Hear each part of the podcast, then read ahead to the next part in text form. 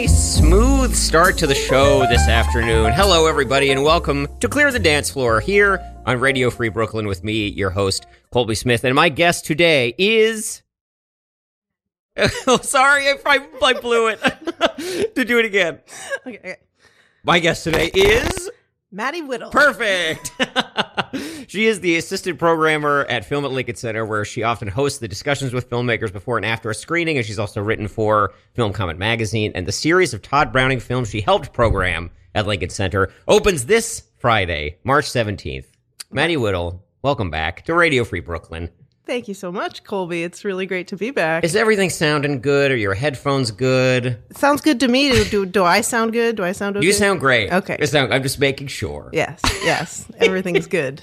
Well, I mean, you're here to talk about the Oscars. Uh, I feel like there's a lot of enthusiasm for the Oscars this year. I do, do you agree? Have you been hearing people jumping for joy when the Oscars come up? You know, I, I, I, I, it's, I wouldn't, I don't know if I would say jumping for joy, but I don't know if I would ever say that about the Oscars. But I do think that you're right, that there's sort of a, a an enthusiasm this year that I haven't seen in a few years. Yeah, I, I wonder if that's just because of Top Gun.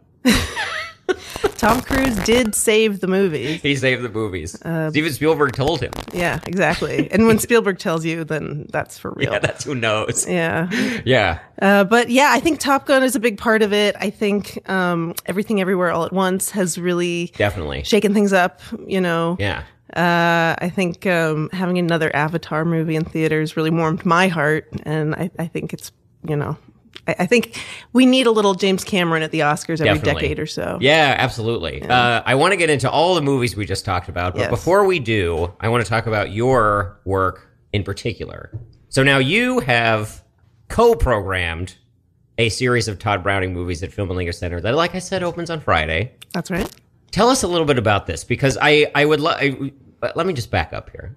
The programming at the movie theaters in New York is second to none, if you ask me. I feel like what you guys do, what the Roxy does, what like Film Forum and Metrograph, and this the whole stable of like rep cinemas is like I I always like get it.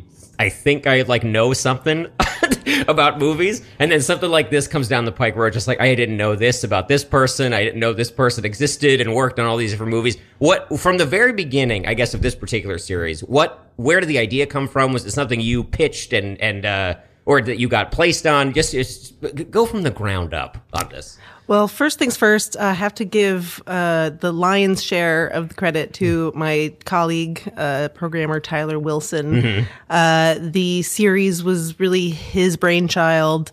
Um, he, as a fan of Browning, recognized that there had not been this kind of survey of his work in the city in a very long time, um, and uh, just felt that you know this was a uh, a really fascinating figure from film history uh, who was worth sort of excavating and bringing back to people's attention. Um, and uh, it is uh, so it was really his. Uh, his program, his programmatic baby, I would say, and I uh, was lucky enough to be uh, to be assigned to the program, and as a as a also a fan of Browning uh, and of you know horror and sort of horror adjacent genres uh, generally. Um, and uh, so I, I joined the process of sourcing uh, prints. Um, many of the films that we're showing will be shown on 35 millimeter prints, which is very exciting uh, and not to be taken for granted. Definitely. Um, they've been sourced from archives all over the place, domestic, abroad. Um, and so take your chance to see them because it's uh, a special thing to have them here in New York. Yeah, absolutely. And so just kind of like start talk about the timeline a little bit uh, of like from when this gets, you know, approved by the higher ups to, you know, this Friday whenever people can see them for the first time. I mean, like the process of sourcing prints I imagine takes the lion's share of the work.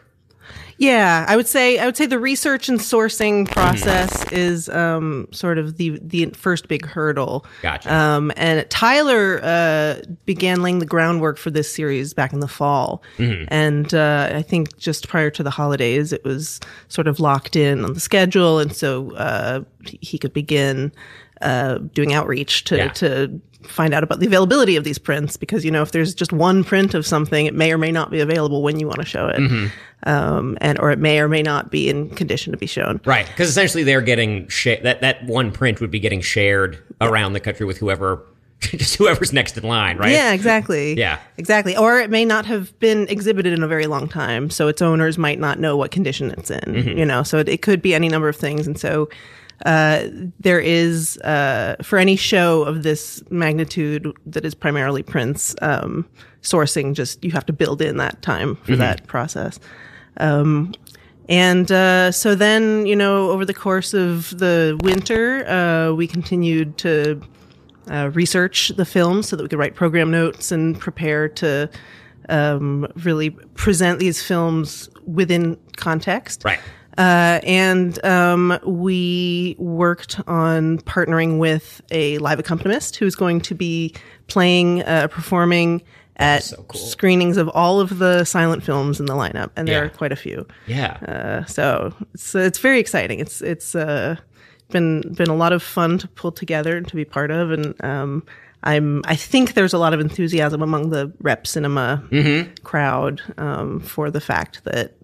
Uh, these we're showing these prints that Yeah. gonna it's gonna be possible to see these prints that are hard to see. I feel like there has been over the last year or so a lot of renewed interest in the films of the 1920s. I mean, maybe it's just because we are, you know, now 100 years down the line and and that was the, you know, the birth of cinema and now we're we're everyone's talking about the death of cinema. Yeah. You know, maybe there is some kind of like a full circle aspect to it, but I mean, last year uh, MoMA showed a bunch of like Lost Fox uh, um, like pre-code movies. I saw one of them. I think it was called the wild party or, or something like that. Um, and so there is like it's cool to see and to live in a place where there is this kind of concerted effort to like to bring these to light rather than to see them uh, uh, you know just kind of like go the way of so many things just because it is crazy. I feel like but when i heard about the Hays Code i just thought well i mean how how big a deal could this have been really? I mean this is 100 years ago but it's really a, a marked difference Yeah, when you start to look at the, the films before, it, uh, it's a totally different flavor and character to the film. yeah Yeah. crazy And- uh, yeah go ahead yeah Well, and this year we had Babylon, Damien Chazelle's new film, which Oh, yes. uh, was very firmly set in this sort of very decadent pre-code vibe. Mm-hmm. Um, is the, the way in which he he envisions Hollywood is, uh, you know, he takes artistic liberties, which has been a big point of conversation around that film. Uh, but regardless, uh, there's just this sort of joyful excitement around this moment in cinema history in Yeah. that movie that I found uh, very, you know, delightful. Yeah. Well, what did you think of Babylon overall? Maybe this this will be the the most controversial uh, uh, way into into the award season here this year because this was a divisive movie. It's maybe uh, appropriate to say. Yes, definitely. And uh, I I think I'm on the record uh, on on social media as being a fan. I Mm-hmm. Nice. I had a good time with it. I love that. I uh, I fell firmly on the pro Babylon side of that debate. Right on. Um, I uh, saw it over the holidays, um, and uh, so it was later. You know, it had already been uh, in the process of being talked about. Mm-hmm. Uh, you know, it was already uh, already controversial by the time I saw it. Yes. Um, and so I was not convinced that I was going to like it going in. I am not um, historically have not been the uh, most gung ho fan of Damien Chazelle's films. Sure. Um, I like things about them, but uh, they hadn't previously really won me over all that Yeah. Yeah. Strongly. Um, but I had a fantastic time with Babylon. Wow. I it felt much shorter than it is. You know, it's quite a long movie. It but, is definitely it's a long one. Uh, yeah, but I uh, I just something about his sort of just really balls to the wall nerding out in that movie. Uh, I found very charming in Yeah. a way that I his other movies felt a little bit more restrained or a little bit more I don't know uh, calculated. For sure. And this movie was just sort of just throwing it all up on the wall. Yeah, I think re- restrained is a really good word for for especially when you think about like La La Land in comparison to this. Yeah. You know, the the big dance numbers are not jaw dropping in the way that like you know like the the opening party scene in Babylon is very like. I mean, it's, I saw this and Elvis very close to each other. Oh it's like my there God. is there's kind of a like a cosmic link between the sensibilities of those two movies. I feel. Totally. Babylon feels very influenced by the Baz Luhrmann Yeah. aesthetic. Yeah. Um, and like, see, I, I, I, I, as a big Baz Luhrmann fan, I, that's probably part of what endeared me to it. Yeah, absolutely. I I really I think Elvis is his best movie. I really liked it. I loved Elvis. Me too. I saw it when it was in theaters. I went by myself Mm-hmm. to see it. Uh, I had heard things about it. I had heard, you know, some some negative reactions to it, but Yeah. I went no as about as a Baz Luhrmann fan, and I was just bowled over. I was just by I walked out of that theater just buzzing. Yeah, I was yeah, like yeah. so just I don't know, just really um, revved up from Yeah. seeing that movie. I mean, talk about a long movie that does not feel Mm-hmm. its length. Uh, I was like, well, I, I watched it over the holidays with like a uh, with like family, and I was like, this thing moves. Yeah. Everybody was enjoying it. Yeah. Yeah. It's just fun and like just sincere Mm-hmm. and and I would be so thrilled if Austin Butler won the Oscar. Totally. To to make it about awards. I Yeah. I, I think, you know, I, I that is a star making performance if I've ever I seen one. thought it was so good, Yeah. and I really, I mean, it, it cannot be understated how difficult it must be to play Elvis in a serious way now. You know, because know. the only way he's shown up, he's been represented at all, has been like as a complete caricature for, I mean, probably since 1962 or something. You know what I mean? Yeah, and I mean, especially now, as as people like to say in the post Walk Hard world, like Oh, yes. if you try to do a biopic of Elvis, it would either be a caricature or a melodramatic, um, you know, uh, uh, uh, sort of leaning into the pathos in Mm-hmm. a way that was just clearly uh, sort of cynical. Yeah. and instead, Baz Luhrmann just took the story and just did something really beautiful with it. Yeah. I, I, I it's hard to even uh, articulate the difference. I know. I well, I mean, since we're talking about this, I got to ask you point blank. What'd you think of Tom Hanks? uh, uh, strange, strange choices all around Yeah. uh, in that character, and yet really compelling as a character. yeah, I like. mean- I, I as as a, as a villain, he is in large part like the engine that makes the movie run. you know? Absolutely. Yeah. and uh and so i just like i was cringing through a lot of it but then by the end i was just completely convinced you Yeah, know? I feel like if you were a kid and you like didn't know who Tom Hanks was, and you just like watched this movie with like your mom or whatever, you'd be like, "Oh yeah, like that's fine." You know what I mean? Yeah, Like, right. It's only because we know what Tom Hanks represents, right and know? we know what he actually talks like and what he actually looks like and Right. yeah I laughed so hard in the scene where they're doing the '68 special, and he wants him to do a Christmas song. And he just keeps running around being like, I promise, here comes Santa Claus is next. It's just like he I, I think tom hanks has a great grasp on exactly sort of what the comedic value of that character should be Yeah. you know Yeah. and uh I, I have to give him a lot of credit for that Absolutely. it's really funny Oh yeah. Um, one more thing about Baz Luhrmann. Um, for Valentine's Day, Metrograph did uh, Romeo plus Juliet, uh, Oh, and man. I we went to see it, watched it maybe since the the first time since like a freshman year of high school or something. So fun. I don't think I've seen that since high school. Oh yeah. That- I, I mean, if you ever do, you'll be pleasantly surprised at how much fun it is. I should really go back and rewatch that. I it's been a long time. Yeah. I uh cuz I I remember sort of being allergic to it when I saw it in high school for similar for the same reason that I was allergic to Titanic as a teen. Oh, which yeah, was just that. I thought Leonardo DiCaprio was a bad actor. yeah. Um and now in the intervening years I have come full circle on Titanic and I Yeah. love it so much and we went to see that on Valentine's Day. Oh, Day. nice, nice. uh, which was spectacular. We saw it in 3D. It is, I highly recommend the, the the 3D restoration. We had a blast. yeah. Uh, But so yeah, so I there's a very good chance that I will have come all the way around on Romeo plus Juliet. One if I- hundred if I percent. rewatch Yeah. I mean, I feel like I almost liked it. I mean, I didn't have context for Baz Luhrmann when I was fourteen. Like Yeah. knowing what he's about now, I was like, "Oh, this is great." Yeah. Like why the crowd also? I'll just say one more thing about it. Could not decide whether we were laughing at it or laughing with it. Like there were there were some altercations like there was, I was sitting next to this, like these like two friends who had seen it were kind of just like chuckling at every at every like big emotional moment. And this guy sitting in front of them like just turned around and was like, "Hey, cut it out." Uh oh. Things getting dicey here. yeah, still divisive. however many years later. Wow. Wow.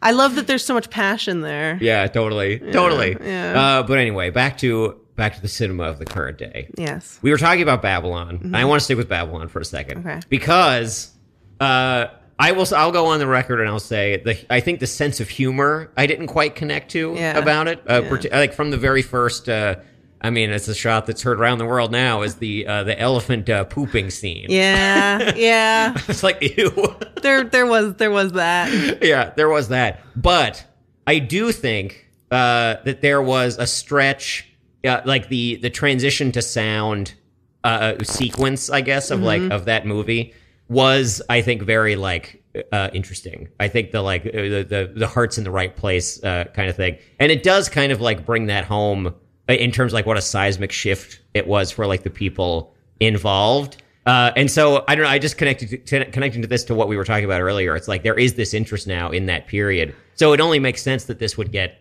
represented on the big screen. Yeah, I think I think it's like um I don't know if it's maybe a renewed interest in the uh sort of in in recent uh years uh just an interest in sort of the working experience Yeah. of the people who were on the ground producing these things Mm-hmm. uh, because I, that's that was one of my favorite parts of Babylon was just that it actually spent time on these sets Yeah. uh, and and sort of had fun with the dramatic potential of a transformation like this Mm-hmm. you know of an industry that's just like trying to find its feet in a, with a completely new way of doing things Yeah, yeah. um and I, I thought it I thought it captured that well Totally. I feel like since we're talking about the interest in this, I feel like this was kind of kicked, maybe not kicked off, but it was uh, it brought to the fore with Mank Yes. a couple years ago. yes Uh, definitely that since then, I feel like we've reliably gotten some some golden age of Hollywood content Yeah, uh, as yeah. the years have gone on. It's uh yeah, maybe it is the centennial thing. It, maybe it's just it's time. Yeah, could be. Do you have any best picture? Well, I, I well let's broaden it from best picture in general. Are there people you really want to see win tonight that you're like invested in? Maybe from a gambling perspective. Yeah, well, I, I was just gonna say I need to call up my my picks because I um, my office uh, usually has uh an Oscars pool, Uh-huh. uh, and so I've officially made my predictions. I put in my two dollars. Um, if any of my coworkers are listening to this, they are welcome to steal my choices, but they should know that I almost never win these things. So it's, they're probably not good. Right, predictions. right. um, but uh, yeah, let's see. Um, While you pull those up, I should say if they are listening, they can call in. Let me get the number up here. It's 718 673 8201. If they or anyone else would like to weigh in on the Oscar race, 718 673 8201. Exciting. Please call. In the meantime, I uh, the first answer that jumps to mind is that I would be delighted if Austin Butler won. Oh, yes. Um, I- Absolutely. I mean, I would also be very happy for Brendan Fraser and happy for Colin Farrell because I love both of them and they both Mm. Yeah. give incredible performances this year. Totally. Um, But I, I, I just was so taken with Austin Butler. in Yeah. Elvis. I, I hadn't really seen him in anything else besides Once Upon a Time in Hollywood. Yeah. Prior. Same here. um, and I was just blown away. So, um, that would be a fun one. Yeah, absolutely. Uh, yeah, Are you in the Michelle Yeoh camp? I am. Yeah, I, I both expect her to win and hope she wins. Yeah. I think she'd be terrific at. You know, I think she she is terrific in that movie and is just such a cool person. Yeah. What did you think of Everywhere or Everything Everywhere All at Once uh, in general? I I appreciate it, and I am glad it exists. Mm-hmm. Yeah. and it didn't totally land with me. Yeah, yeah. Um, I, I, there was a lot that I really liked about it, and and I parts that that I was really moved by, and um, I, I found the performances incredible and charming across the board. Um, but I just couldn't like between the sort of metaphysics of the way in which this multiverse is imagined and this the navigation of it was imagined and the sense of humor i just couldn't quite it i never quite clicked with it as Yeah. well as i know many other people have I feel the same way. Yeah. I have to say, uh, it's it's another thing where the sense of humor just didn't quite didn't quite uh, uh, hit me. You know, uh, I mean, I know everybody loves the hot dog fingers, but I didn't love it. I'm sorry. I loved the segment. I loved the the story arc in which the hot dog fingers Yes. were involved. Yeah. Okay. That's This- a good. the- that's a good uh, note. like yeah. this alternate universe in which Michelle Yeoh's character uh, falls in love with Jamie Lee Curtis's Yes. character, and it's a very beautiful, like tender little love story that they sort of show in fragments Mm-hmm. uh, cut through the movie.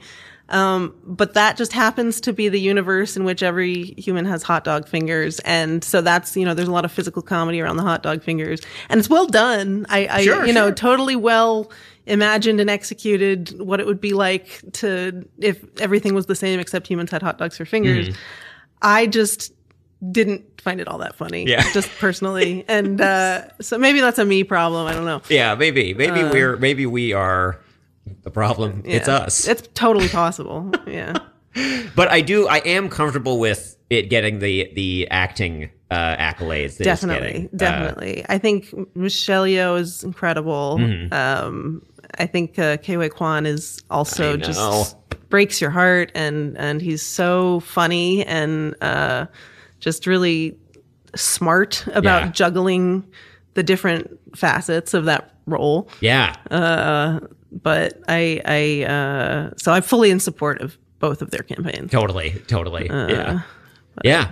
I mean, uh, this may bring us to the best supporting actress race, Oh, which boy. I'll say for me was the hardest category on the ballot to fill out. Yeah, I I I, I kind of agree. I was I, I really don't have any idea uh, if my guess was Yeah. in the right direction. or Yeah. not. I don't know. Who'd you go with? I went with Angela Bassett. I should have um, done that. Partly just because she's, you know, sh on the basis of the odds, you know, and because my ballot is more about who I predict will win than who I, you know, Yeah, have of a, have a have the. I'm rooting for the most, but I also love Angela Bassett and Oh, yeah. would just. I know she. uh uh, I actually haven't seen Wakanda Forever yet, which is one of the more grievous uh, oversights of my pre-Oscar viewing. But uh, I thought she's, you know, imagining it to be a continuation of her role in Black Panther, Mm-hmm. and just knowing her work generally, I just, I, I love her, and Yeah. would would love it if she won. But then they're all great. I mean, all of the, all of the, um, the the nominees are. I thought Hong Chau was one of the only parts of the whale that I really liked. Yeah. her and Brendan Fraser, basically. Yeah. Um, I loved Kerry Condon and Banshees of I was just gonna say I saw, uh, uh, but when I was looking at the Gold Derby predictions, she was at the top of a couple of uh, like way more of those than I expected. I mean, still numerically below the, the two we already uh, mentioned, but Yeah. uh, I was surprised to see, you know, there's a Banshees hive out there who who, who will mean, rise. yeah, I, I I really loved that movie, and I thought that she she's kind of the soul of the movie in, in some ways. And Mm-hmm. I mean, she's so good. Yeah. Yeah, in that. Yeah. Yeah. Are you a, a Martin McDonagh head in general? Um, I'm mixed. Yeah. I I love In Bruges. Mm-hmm. Uh, I was not didn't I wasn't particularly into Three Billboards. No, me neither. Um, that was that was a bit of a, a break for me. Yeah, think. yeah. I, I just I thought it was kind of disappointing. yeah. Um, but I do um I I I find his theater really interesting. There Oh, was interesting. A, there a few years back there was a production of um the Beauty Queen of Leenane, one of his plays at BAM, Wow. and it just blew my mind. It was it's so angry and sort Oh. of ugly and but in in the best, you know, most interesting way. That sounds cool. Um, yeah, Yeah. yeah, and uh, so that has made me, you know, want to give him the benefit of the doubt even after three billboards, Mm-hmm. and uh, I'm glad I did because I really love the new one. Yeah, that's awesome. That's so cool that he that they are like putting those on. I, I'm so I'm interested in people who who go back and forth between between theater and, and film. I mean, I feel like it used to happen all the time. I mean, Mike Nichols is maybe the biggest example. Yeah. Uh, uh, what do you think of him? You like him? He's, he's the greatest. Yeah. I just this last year I saw Carnal Knowledge for the first time. Did you see a film for him? Yeah. I saw that too. Oh my god, what a movie! Really good. I had the best time seeing that. Yeah. Um, great. Not not a, you know not an uplifting movie. Well, no, but, uh, I should, maybe not the best time, but it was uh, it was a great watch. Yeah, absolutely. We should say for people, this is a movie. This in 1971, I think this comes out. Jack Nicholson and Art Garfunkel are like college buddies, and it it traces it like you follow them through like decades of their life and their various relationships, uh, and it's just devastating. I Oh mean, my it's like the ending. I think is so amazing, where she gives uh, uh, that speech to Jack Nicholson. It's incredible. It's it's it's got uh, it, it, it, it shows you know it shows these men at different stages of their life, and as they encounter different women and have different um, sort of ways of approaching relationships with women, and it's mm. just completely cutting and, and kind of brutal and.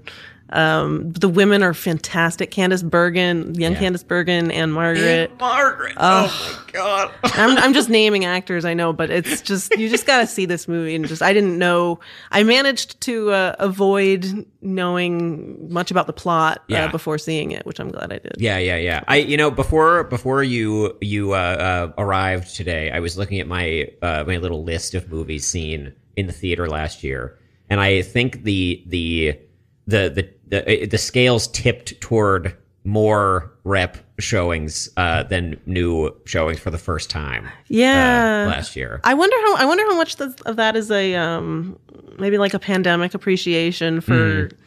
I, I I mean, working in rep cinema, I sort of have felt that there's a new like consciousness for Yeah. seeing wh- what it means to see an older film in a theater and, and why that is something that is worthwhile and Totally. that people you know that there's a there's a an industry in place for. Absolutely. Uh, there have been a couple of stories in like big outlets too about film projectionists in the past year. There was a big Times one, there was a Vulture one. It was just like a day in the life thing, which is I think very cool. Yeah, I uh, there I the one in the New York Times was great. It featured some some film at Lincoln Center projectionists, Mm-hmm. so we were very proud. Um, shout out to those guys because they're the best. Uh, um, but I yeah, I think it's just the the you know I I. I because we're all so acutely aware of what it feels like to not be able to go to a theater and to have to see everything the same way and to sort of collapse the cinematic experience just to being watching at home. Mm-hmm. Uh, I don't. I think it's it's uh, there's just you know we're lucky to be in New York because it's a city Yeah. where there is the there are the resources, there's the infrastructure to to for rep stuff to get back up and running again. And Totally. So yeah. Do you do you from from your uh, um, from your work at Lincoln Center? Do you feel like you have a an insight into the way other cities like into the film scenes elsewhere? You know, like just because I I, I think of that as such a like a national nationally recognized institution. I I can't claim to uh, to have a very um, detailed knowledge of of art house culture Mm-hmm. Yeah, yeah. in smaller cities around the country. I mean, I I, I know that we're kind of uh, we're we're just very um, we have an overabundance here, and it's Yeah. which which is a huge part of why I wanted to come to New York in the first place. You know, because Totally. it's a it's a cinema city, but it's especially a rep cinema city. You know. Mm-hmm. Um, and I I know of um, theaters around the country that are you know thriving. I'm on Yeah. various you know professional listservs with um, with with uh, people who work in art house cinemas around the country, and and it's always interesting to sort of hear what challenges people are dealing with and Yeah. successes and surprises and um, I so I do get the sense that um, there is some of this renewed appreciation and rep all Yeah. over the place Yeah, yeah, yeah.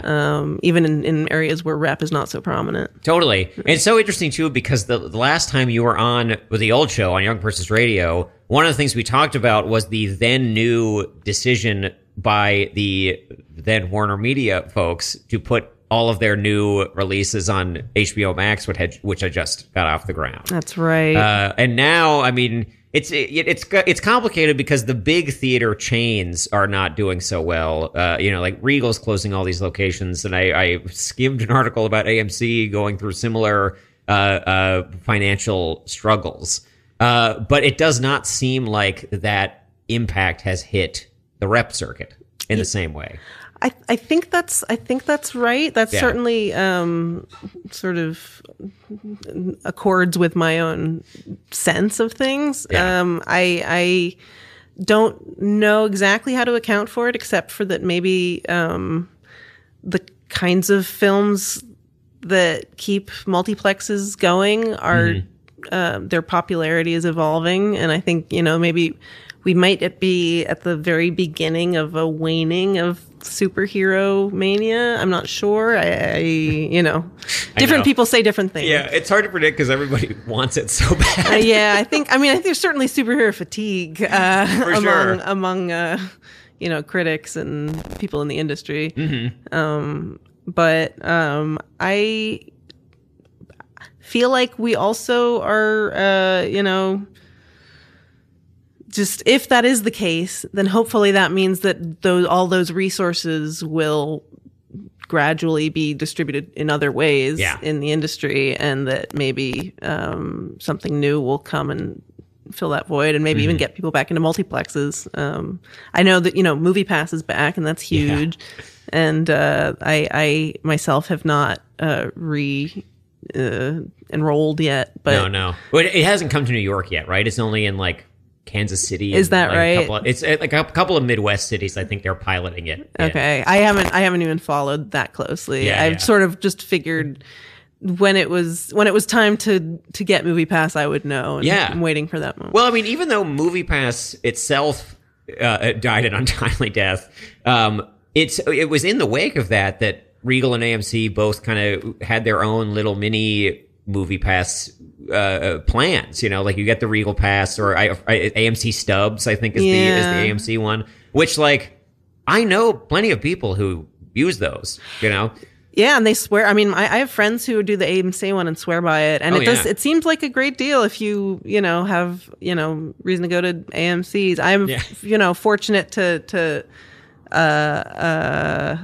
work. You know, my- my fiance is a critic, and I work in the industry, and and we uh, many of the movies that we would see at an AMC, we either have an opportunity to see uh, through one work outlet or another, or uh, we don't. You know, we're we're busy seeing other stuff that they're Yeah. not showing at AMC, and so it's it's it's a kind of a. I don't know if it would be economically practical just based on the our frequency of Yeah. patronizing, but uh, I I think it's if if the system can find a way to sort of standardize the subscription model in a way that keeps theaters open and also makes you know things a little less expensive for the customer, then it's a win-win for everybody. But who knows if that's even possible? I don't know. it is. It's it's hard to know. I don't know. I'm talking like I uh, like like the uh, multiplex business is something I know anything about.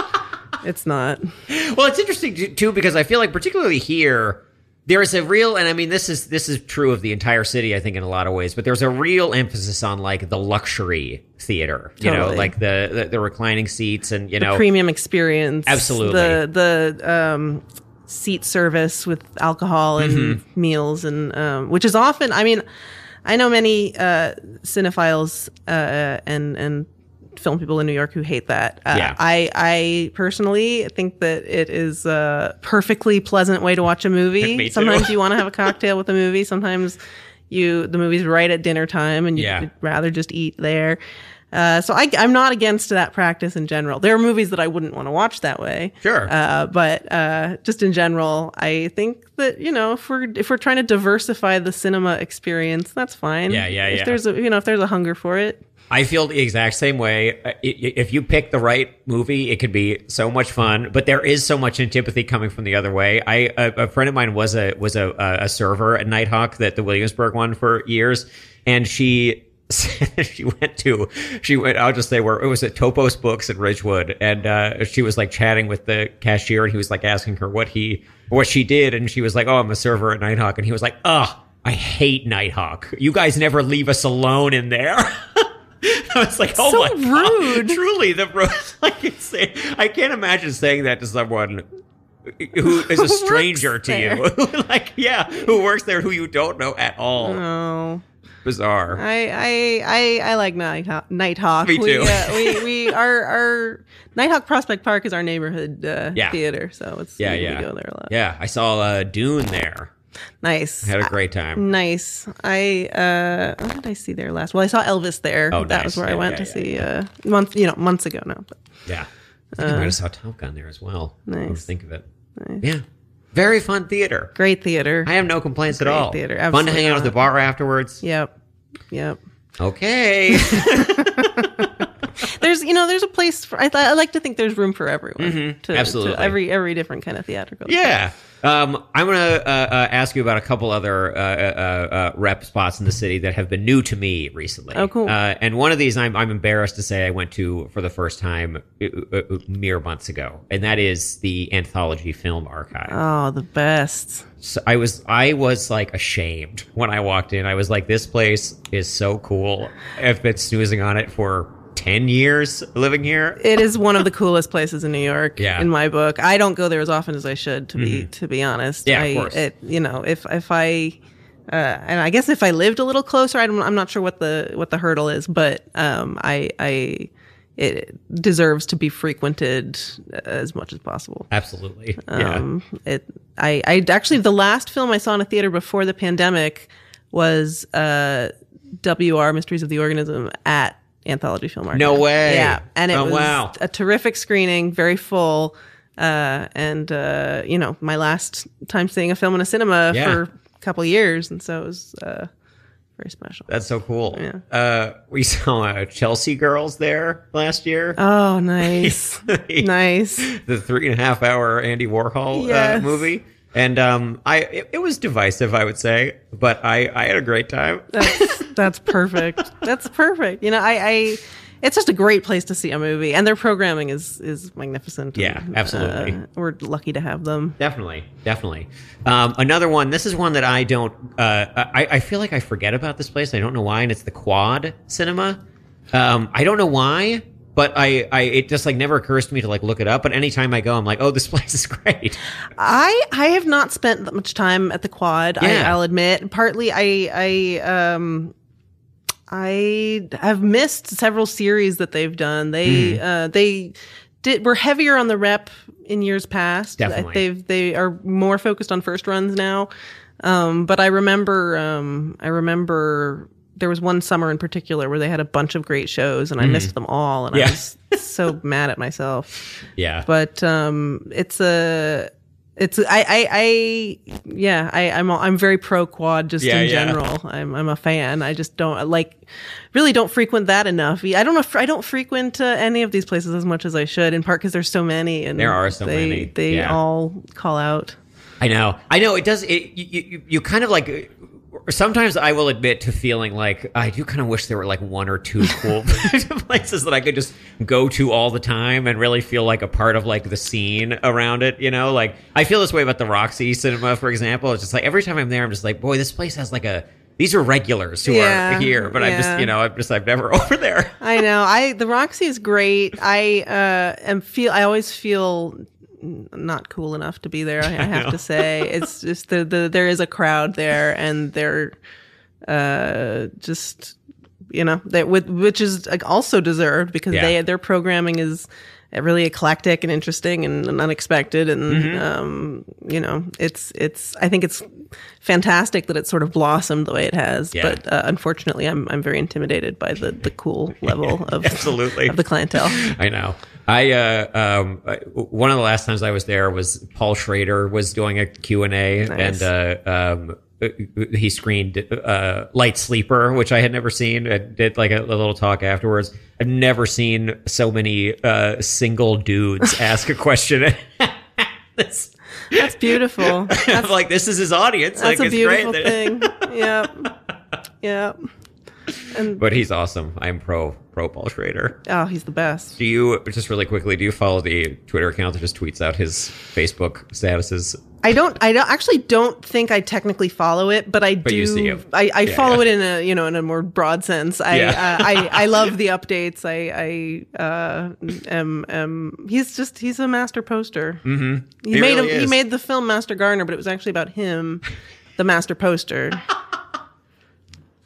Is my uh, yeah? Is See that the out yet? No, it's coming out uh, this spring. Right, right. Uh, it's terrific. I was just gonna Uh, say it, it was at the at the Film Society's uh, festival. Yes, right? New yeah. York Film Festival last Yeah. Mm-hmm. fall, um, and he was he came for it, and he was great, and um, it's uh, I, I'm excited for this film to come out. Yeah, uh, I'm excited to see it. I'll see them all of them. Paul has done it again. Yeah, that's great. That's exciting. Uh, couple more Oscar uh, uh, movies to ask you about. Cool. Uh, can't believe we haven't gotten to this one yet. Tar.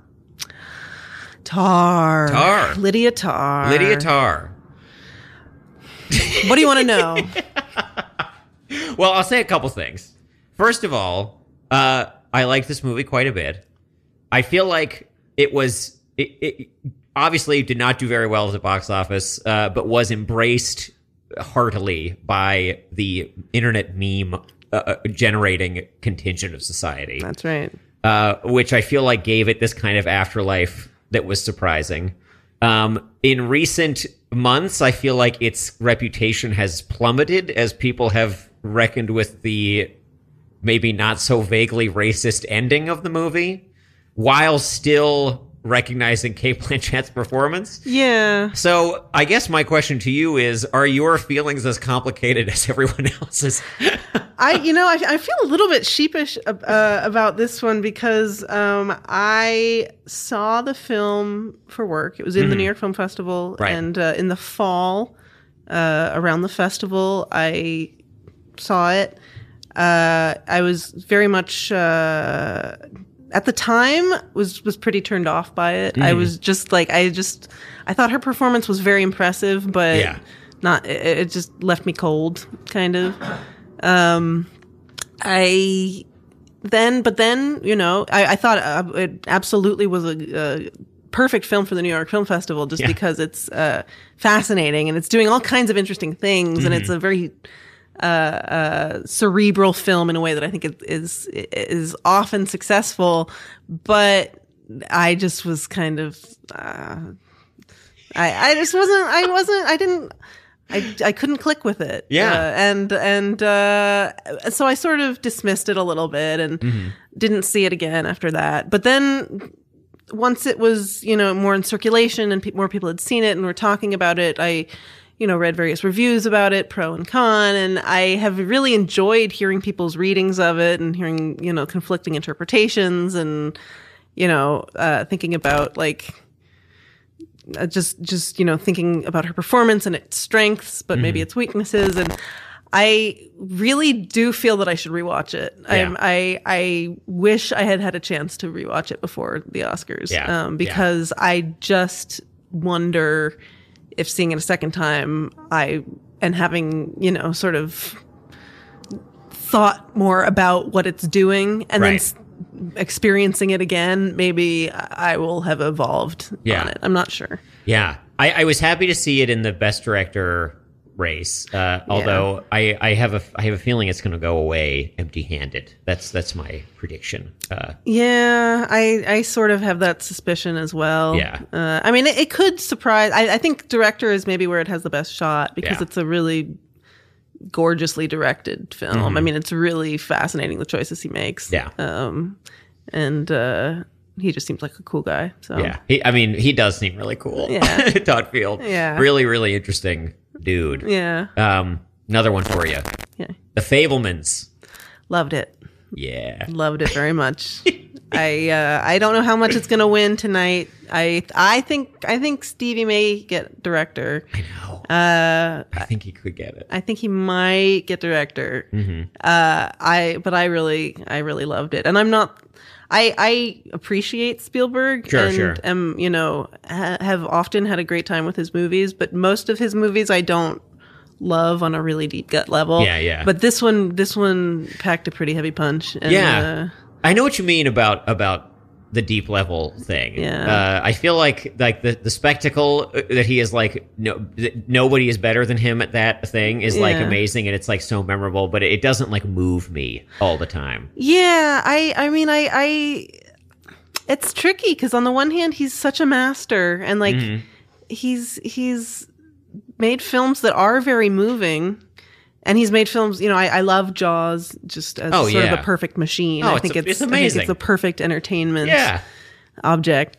Um and uh but I just yeah, I, I guess I just don't uh I, I just I relate to his fil- his films usually on kind of a fantasy level, like as kind of with sort of this remove, and somehow Fabelman's was the first one. I think probably because it is the first film where he's really made himself vulnerable Yeah. and shown shown a side of himself that he you know risks alienating people with. Totally, totally. Yeah, I mean, there were things about it that I would say I didn't connect to, uh, um, just like as as a viewer. But it was interesting to see him like finally, uh, uh, like make the like personal movie that like his contemporaries were making in like the seventies when he was coming up that he always kind of resisted. You know, Yeah. like this is like this is his mean streets in a lot of ways. Yeah. It really it's it's uh, and that's I think what's so moving about it is because we do we all do know Spielberg now. You know, we know he's he's making this after we've all gotten to know him a, a- certain side of him Yeah. through his films, and now he's finally bearing his soul. When Mm-hmm. another filmmaker might decide to do that, either you know around on hitting middle age or even as a way of kind of breaking into the scene. Yeah. know. and he he saved it for. uh later in the game. Yeah. Well, it's so interesting too the way he talks about it. Like I had to wait till my parents were dead Yeah. to tell like to make this movie. I mean, like there is cle the clearly this is still like very raw for him. This this whole arena. Yeah. You know? Yeah. And, And you could see it. You can see it in the movie. completely. And even the even the movie has Spielberg touches. You know, it's still in spite of everything a Spielberg film. And so there Yeah. is a kind of sheen on things. for sure. But even with that quality, it's just very raw. There's a lot of of real kind of raw real authentic feeling in this movie that Uh-huh. um is sort of uh just I don't know, feels like it came from a really personal place. Yeah. Yeah, absolutely. Which it surely did. Um, I want to ask you about a movie that did not, I don't think got nominated at all, uh, which I was surprised by because it got a lot of attention upon release, and that's Decision to Leave. Ah, yes. I was surprised by the lack of attention, personally. I was, I was, I was too. I was sorry that it didn't get more. Uh, I mean, it, it was, you know, recognized in in some contexts, but Mm-hmm. didn't didn't make the the international feature cut Yeah. uh, for the Oscars. And I was, I'm disappointed. I think it's a fantastic movie. I really liked it. I think it's Yeah. just it's it's gorgeous and gnarled and Yeah. just kind of uh really really sharp. Yeah, yeah, yeah. I mean, I think I saw that and Tar in the same like week last Oh, year, man. and I was like, "Movies are back, baby! Yeah. Like we're, we're in it." yeah, seriously. I mean, it was that.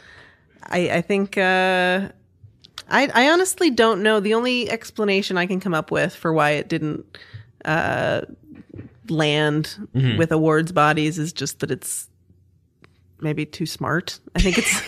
I think it's. I think it's. That's a, awesome. it's it's a movie that's you know that's that's complicated but in subtle in a subtle register so Mm-hmm. it's almost deceptively uh sort of understated when Yeah. really there's so much going on that's uh I should probably see it again to be honest because I don't think one viewing is enough. I know. I, I feel the Uh. same way. I, I mean, I was confused. It, it- the the like jump in time that happens about two thirds of the way through, maybe three quarters. I, I was there was a little bit of like, wait, where are we for me? But it like didn't matter. It was Yeah. so, like I was so under its spell by that point that it did not it didn't take me out of it. Yeah, yeah. It's Yeah. it's just got a very good command of its own rhythms, I think, Mm-hmm. and like keeps I don't know, just just sort of maintains that sure-handedness. Yeah, yeah, absolutely. Ugh, great movie. Um, we have to go in a, a few minutes, uh, but I think I've got some time for uh, some just some random unconnected questions. okay. Um, I wanted to ask you if you had a chance to see Orson Welles' The Trial last year. I am sorry to say that I have not seen that. That's film. okay. We can skip that one. We I'm, I'm that one. embarrassed to say. I know I know that uh, it's a it's a blind spot. We we've been we've been talking about Orson Welles on the show lately, and uh, Oh. I think I might love him. I think I might be I in love with him. I you, you and me both. He's he's the greatest there is. He's so good. Oh Yeah. my god! What uh, what's been the?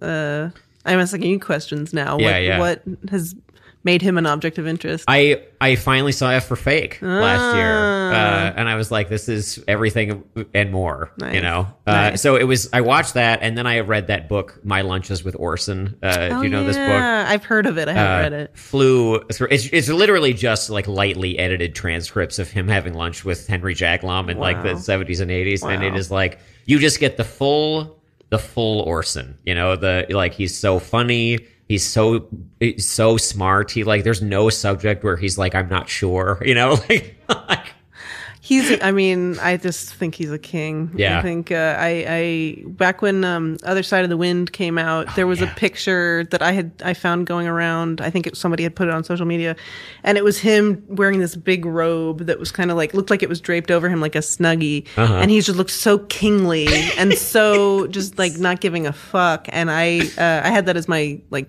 profile picture for a while. oh, that's awesome. He's, yeah. he's the best. He's so good. He's the best. just the idea too that uh, that he could, just like swoop into Hollywood and make the perfect movie and then swoop out. Yep. it's so cool. I know. He made Citizen Kane when he was in his mid twenties. Yeah, crazy. I mean, what? God, Orson, may he live forever. Ugh, the great. I know. Um, one fine. Well, I guess we'll see how many of these we get through. Some some rapid fire questions. Maybe maybe the uh, the three minute rapid fire question round, the Cool. shortest one we've ever done. Cool. Okay. Do you have a favorite Fellini? Great question. Um, probably La Dolce Vita. But I have Same. a really Yeah. I have a soft spot for the White Sheik because Oh, I've never seen The White uh, Sheik. I went and saw it on a very early date with my fiance at Uh-huh. Film Forum, and uh, it was a great early date movie. oh, amazing. Uh, and then one of the lesser lesser heralded Fellinis. Uh huh. but- But I'll put that on my list. Yeah. That sounds great. But La Dolce Vita is my favorite. Yeah, I mean, I, I just saw it a, a couple weeks ago, or maybe last week at Film Forum, and amazing, incredible. So much more to say about that. Uh, Pauline Kael. We've never talked about her. You have thoughts on her? Do you like her? What do you like about her? do you like Pauline Kael? I think she's cool. I, I don't know that I uh, agree with all of her critical Mm-hmm. stances. yeah. Um, but I think I still just uh, her her her her persona. I guess I find in- incredibly inspiring. Totally. It's like even I, I personally for me, I feel like even if you're not agreeing with what she's saying, it like doesn't matter. Yeah. Just because the, the the essays are so like it like they just they're so compelling. Well, her know. voice is just uh, there's there's there's no one who writes like her. Yeah. Yeah. Yeah. and that and the fact that you know she she is still read to this day how many film critics from that era do people still you know do, do, do just sort of everyday cinephiles still go back to Absolutely. it's a really cool legacy Yeah. Final question. It's an Oscars question before we close out here. What do you think is the is the surest bet for a win tonight? let me take a look at my ballot i think hmm the surest bet sorry i'll be quick No, please. No problem. Just is it Bill Nighy for a living? God, I would love to see him give an Oscar speech. I would too. Oh my God. I, I kind of like that movie to be honest with you. It was kind of boring, but I, I- also kind of liked it. That's one I still haven't seen. I, Okay, I yeah. have to say I love Kazuo Ishiguro, but uh, Yeah. I just missed it. Yeah, I, that's I okay. missed some of them this year. I would have to say, well, if I'm wrong about this, I'll be embarrassed. But it seems impossible to me that Le Pupille won't win live action short. Oh, okay. uh, which is a phenomenal short film. I believe it's on Disney Plus. Okay. I, because Disney was involved in financing, producing it. Uh-huh. Um, I saw it at TIFF last fall, Yeah. and it's uh, by Alicia Rohrwacher, and it's just wonderful. And Amazing. I, I think that uh, uh, uh, uh, it's the one to beat. In my wow. opinion. Oh man, I'm sitting here being like, I don't think I put that on my ballot. I think is it Oh. it competing against an Irish goodbye? yes, Yeah, I think I picked that one. I mean, I, I, I haven't God seen an Irish it. goodbye. Maybe maybe that one's better. I haven't seen. I mean, I don't So know. I shouldn't be so confident. I'm No, just, no, you're right. I'm sure you're film. right. Just wanted to shout that one out. Absolutely. Well, Maddie Whittle, it has been such a joy to have you back. it has been a delight to be back. So glad. Please do this every year. This I- is so fun. I look forward to it. It's Perfect. a cherished tradition. Great. Great. Glad we're on the same page. Yes. Uh, so people should see uh, as many of the Tod Browning movies as possible, right? Yeah, I'll be there for some of them at least, uh, and and uh, introing some of the live accompaniment screenings. So Oh, say nice. say hi if uh, if you see me. Any any upcoming uh, Q and A's we can uh, uh, catch you moderating uh, anytime soon? Yes, actually, uh, in a few weeks, right after the Tod Browning retrospective uh, is the n- upcoming edition of New Directors, New Films, which uh, Film at Lincoln Center puts on with MoMA every year.